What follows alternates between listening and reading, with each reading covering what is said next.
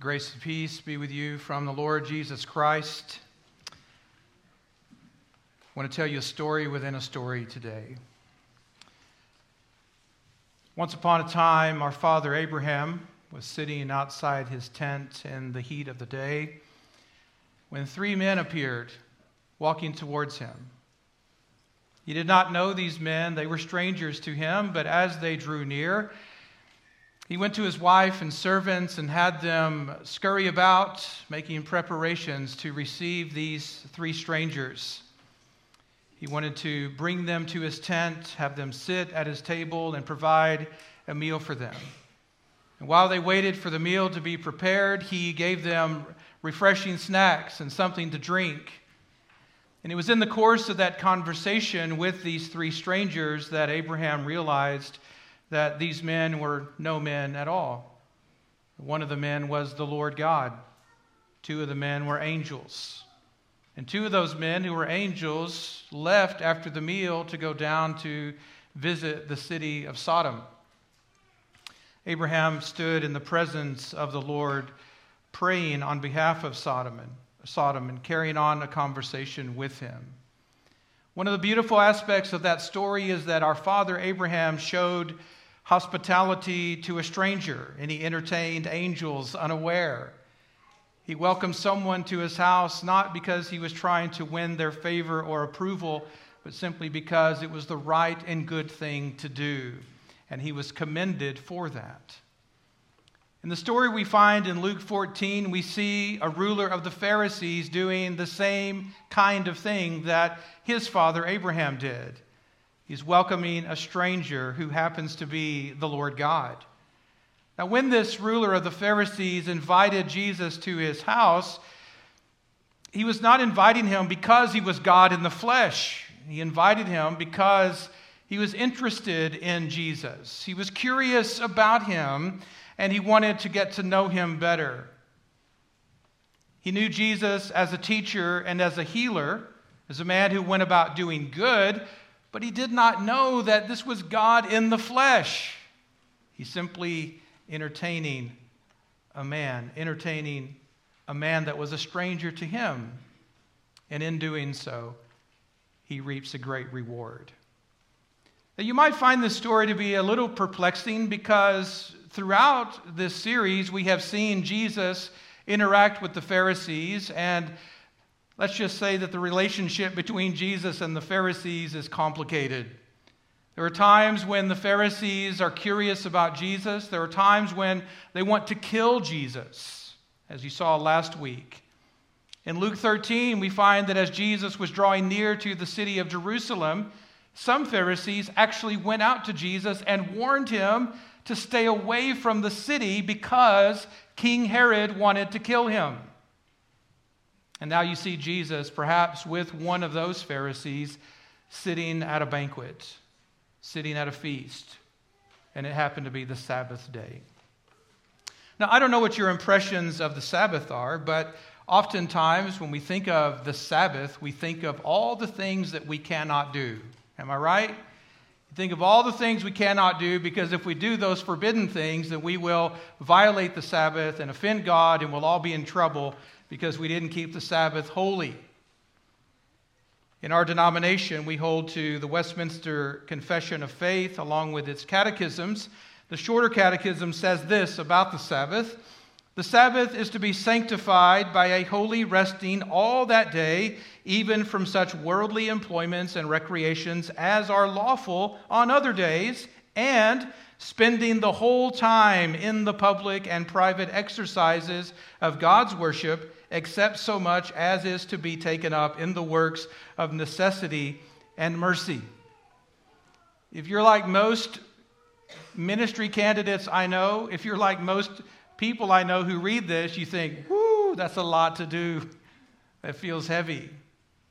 What is the one thing that gets left out of this explanation of the Sabbath? It's the one thing the Pharisees were really good at doing throwing parties. You see, this is the Sabbath, and this Pharisee is throwing a party on the Sabbath, and he's invited all kinds of people to come and to enjoy this Sabbath rest. He's invited friends and relatives. He's invited Jesus to come. And Jesus is right there enjoying this Sabbath meal along with these other folks. It's a big deal.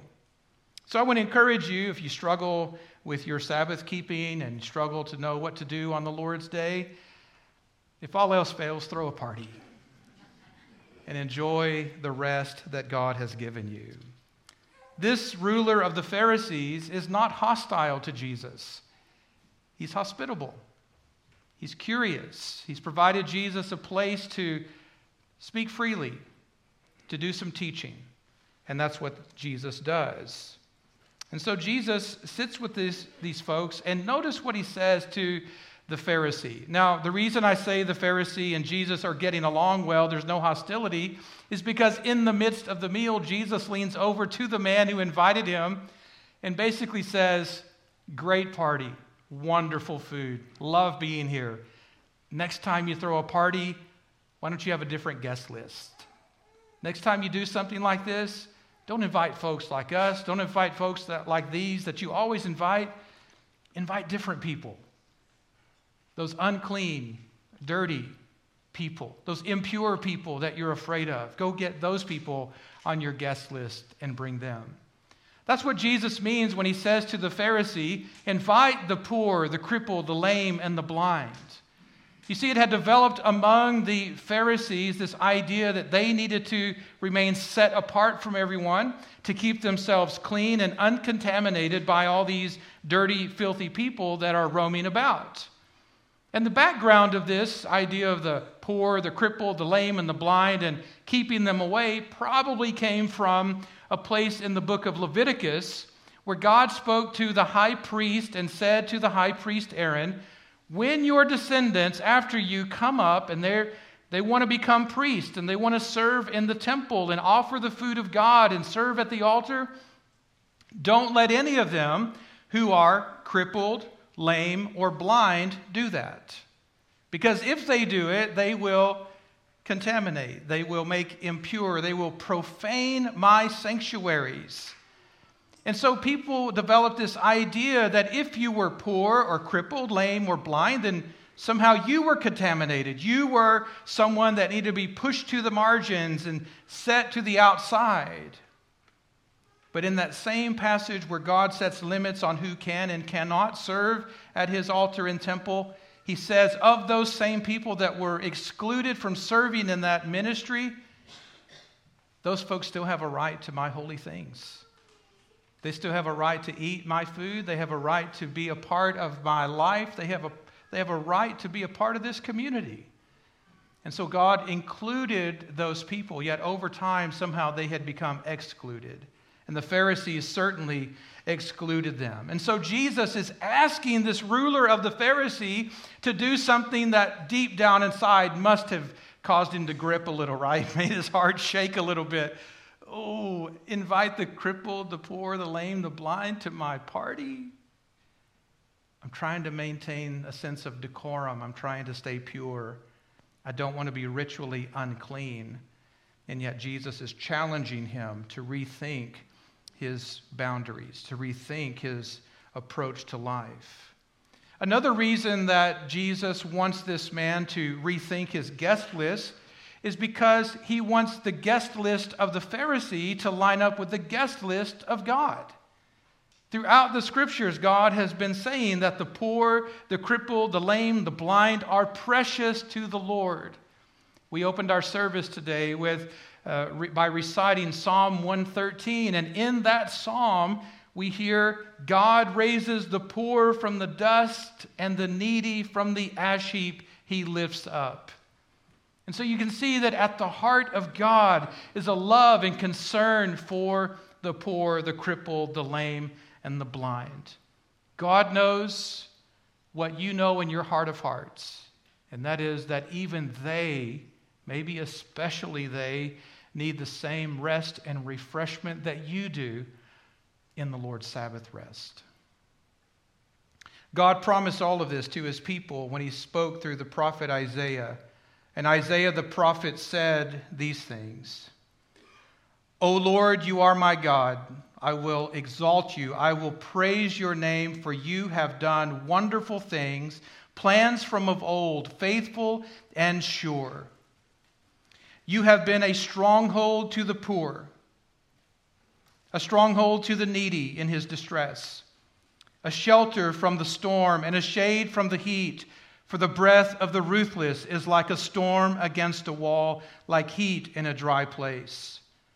On the mountain of the Lord host will make for all the on the mountain of the Lord of hosts will make for all peoples a feast of rich food, a feast of well-aged wine, of rich food full of marrow, of aged wine well refined, and he will swallow up on this mountain the covering that is cast over all the peoples, the veil that is spread over all nations. He will swallow up death forever, and the Lord God will wipe away all tears from all faces, and the reproach of his people he will take away from all the earth, for the Lord has spoken. And it will be said on that day, Behold, this is our God. We have waited for him that he might save us. This is the Lord. We have waited for him. Let us be glad and rejoice in his salvation, for the hand of the Lord will rest on this mountain. What is Isaiah telling us? And why does it matter for this story? Well, Isaiah is telling us that God has promised to do something not simply for the Jewish people, but for non Jewish people. Not simply for American evangelicals, but for all peoples. God will do something to bring rest and refreshment to them. And Isaiah is casting before his people this vision of a future life giving banquet that God is preparing for all peoples. And God plans to unveil this banquet and bring us into this banquet after the resurrection of our bodies from the grave. In other words, the banquet that God is preparing for us will be given to us and we'll be invited to come into it in the life after life after death. And what will be the food of this glorious banquet? It will be comfort food for our bodies and our souls. But it's more than about the food, it's not just about the food. More deeply, it is about our communion and fellowship with God. What God is promising in this vision is that his people will have face to face communion with him, that we will eat and drink at his table because we are his children. We belong to him. We have a place in his house. It was this kind of vision that fueled the imagination of the Pharisees and of the guest at the table who broke out and interrupted and said, Blessed is everyone who will eat bread in the kingdom of God. He wasn't changing the subject, he was simply saying in his own eloquent way, Amen, Jesus, keep preaching, because he believed these things. What I want you to know is that there was a time when among God's people, there was more to look forward to than just going to church. There was a time when among God's people, there was more to look forward to than just going to heaven and pearly gates and golden streets. There was a time when the imagination of God's people was fueled by the fact that once God gathers us all together, there will be an eternal party of feasting and celebration, the festivities that will never end. Why? Because fellowship will be restored between God and man. And there will be varieties and diversities of people gathered around this table. This is what Jesus wants the Pharisee and his guest to see. This is what he wants them to feel. This is what he wants them to gather. Now, he doesn't miss a beat. In, this cor- in the course of the conversation, he wants to build on what he's been saying. And so he tells a parable. A parable is a fancy way to say that it's a story that tells the truth by standing on its head. And Jesus tells a parable here, the story that turns everything upside down. The people who are first invited to this banquet are the people who believe that they deserve to be invited. They are, after all, God's elect, God's chosen people. They are the ones who have many privileges and advantages that other people don't have. They're very religious. They have the law of God. They understand things about the temple. They know God in ways that no one else does. So, of course, they're going to be invited, and they not only believe they, they need to be inv- invited, but they believe they have a right to be invited. And they have exclusive rights to the Lord. Then there's this other group of people that get invited to this banquet, but they have no connection to God. They don't have the same privileges and advantages, and they respond very differently to the invitation. So Jesus tells this story, sort of flipping the world upside down, that the elect that you think would say, Yes, we love God, let's go right in. And then you have the so called non elect who are out there who respond differently. But what happens? In the parable, you have a parable of a father who is throwing a banquet, a master of the house who is throwing a banquet, and he wants all kinds of people to come. But he goes to one group first. He sends his servant, the suffering servant of the Lord. It's Jesus who goes to these chosen people and invites them to come to the banquet that they have heard about, that they should have been expecting, that the prophets had told them would be theirs. And when he goes to tell them about the banquet, they come up with these fabulous excuses about the ordinary things of life. I can't go to that extraordinary banquet because I've got this ordinary family thing to take care of. I can't go to the, or- the extraordinary banquet because I've got this ordinary investment to worry about. I can't go to the extraordinary banquet because, well, I have these other anxieties of life. And if you take what Jesus has been saying through the Gospel of Luke, these excuses all amount to this kind of thing that these people who are invited are being choked out by life's anxieties, by life's riches and pleasures.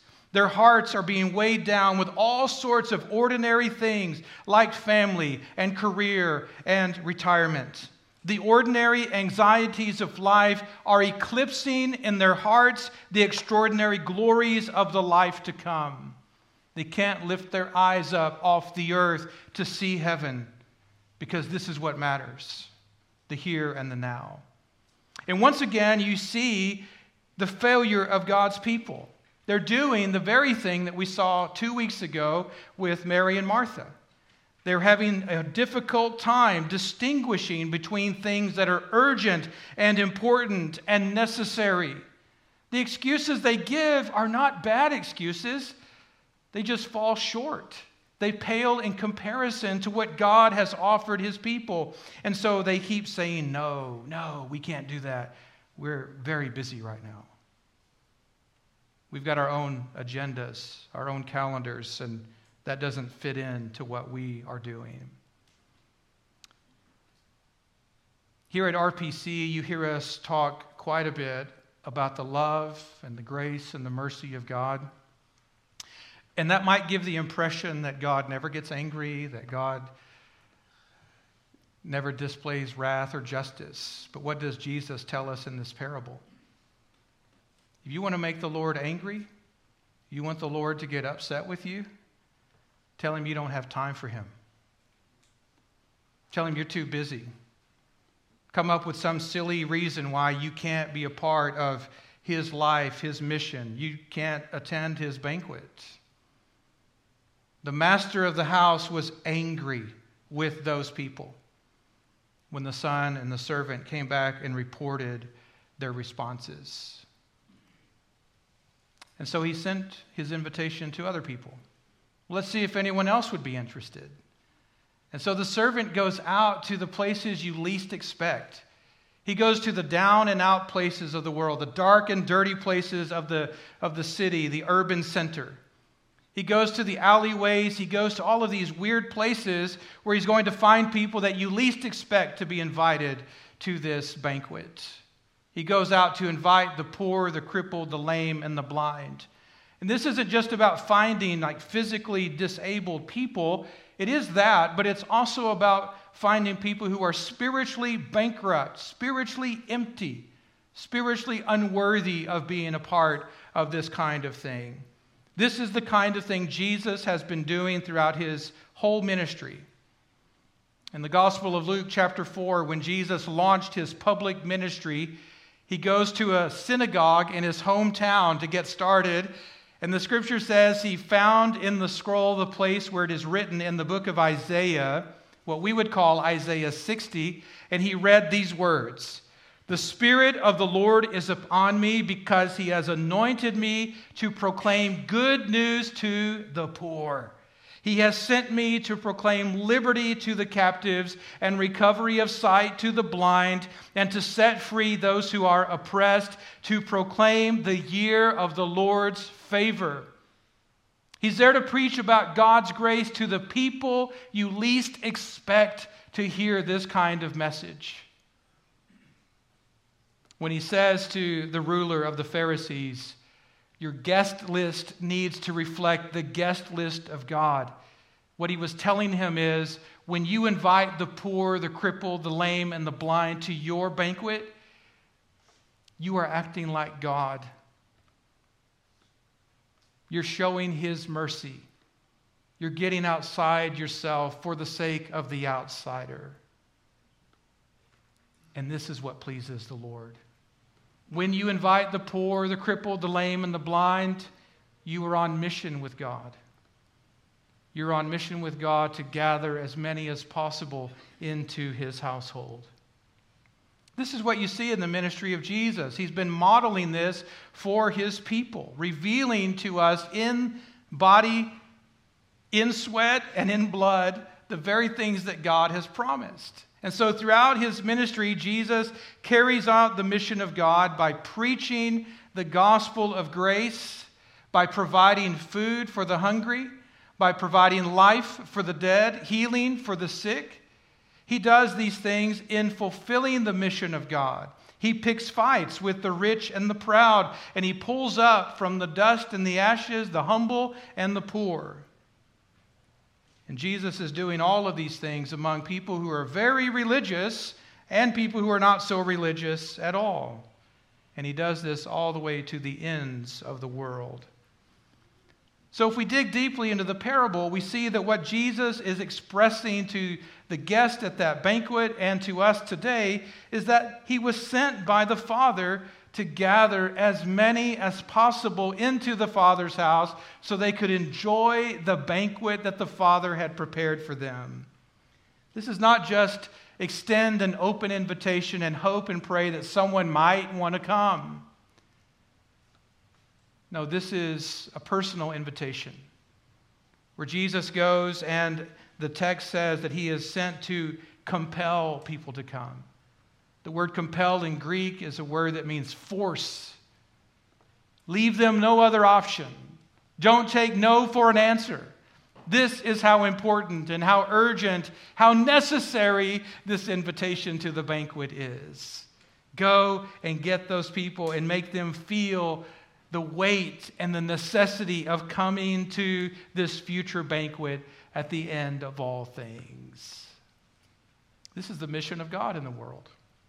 And Jesus was on mission with God, doing what God had sent him, doing what his Father had sent him to do. And now we are on mission with Jesus in the world, doing what Christ did for us, bringing us into the Father's house, sending us out to gather others to bring them into the Father's house. And why?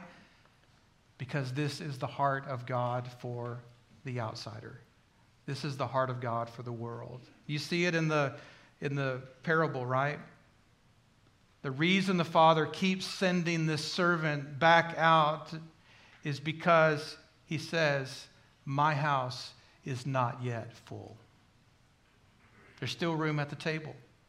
There's still a place for you. There's still a place for others to come.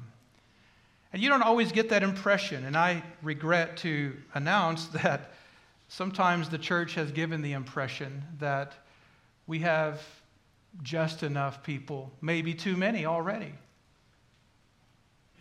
But the Father says, no, there is more than enough space for people to come. The more, the merrier.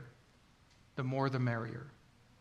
And once we begin to reflect the heart of God in our own life and mission as a church, then that begins to spill over into our community. It begins to spill over to our nation, to our world.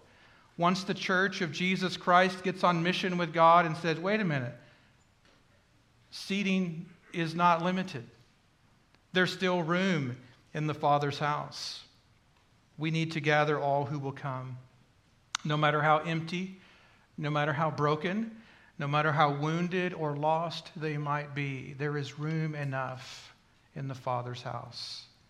And so he keeps sending his servants back out. Go get more people. We're not done yet. There's plenty of food at this banquet.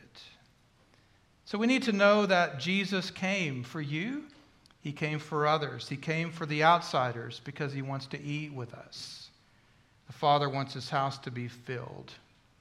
But there are two things I want you to know as we wrap up this message today. One is that if you resist the grace that is extended to you, and if you make up excuses and refuse to come on God's terms, you need to know that God will totally honor your desire and totally honor your decision.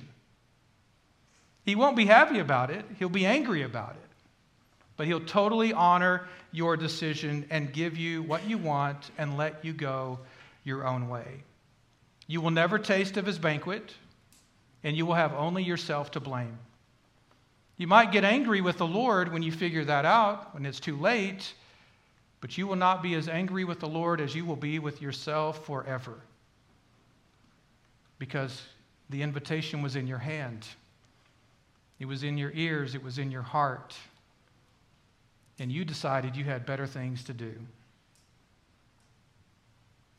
On the other hand, if you receive his invitation and lay down your burdens and come on his terms, you will find not only space for you in the house of God, but you will find your place at his table.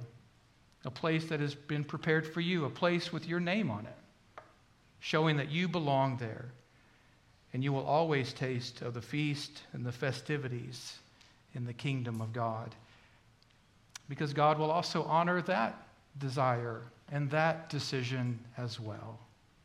And that is good news. What I want you to know, after all that I've said and all we've done today, what I want you to know is this there is a place for you in the house of God and at the table of the Lord because there is a place for you in the heart of God. His heart is for you. His heart is for you, and that's why I invite you to come and to eat and to drink and to prepare yourself for the great banquet at the end of all things. In the name of the Father, and of the Son, and of the Holy Spirit, let us pray.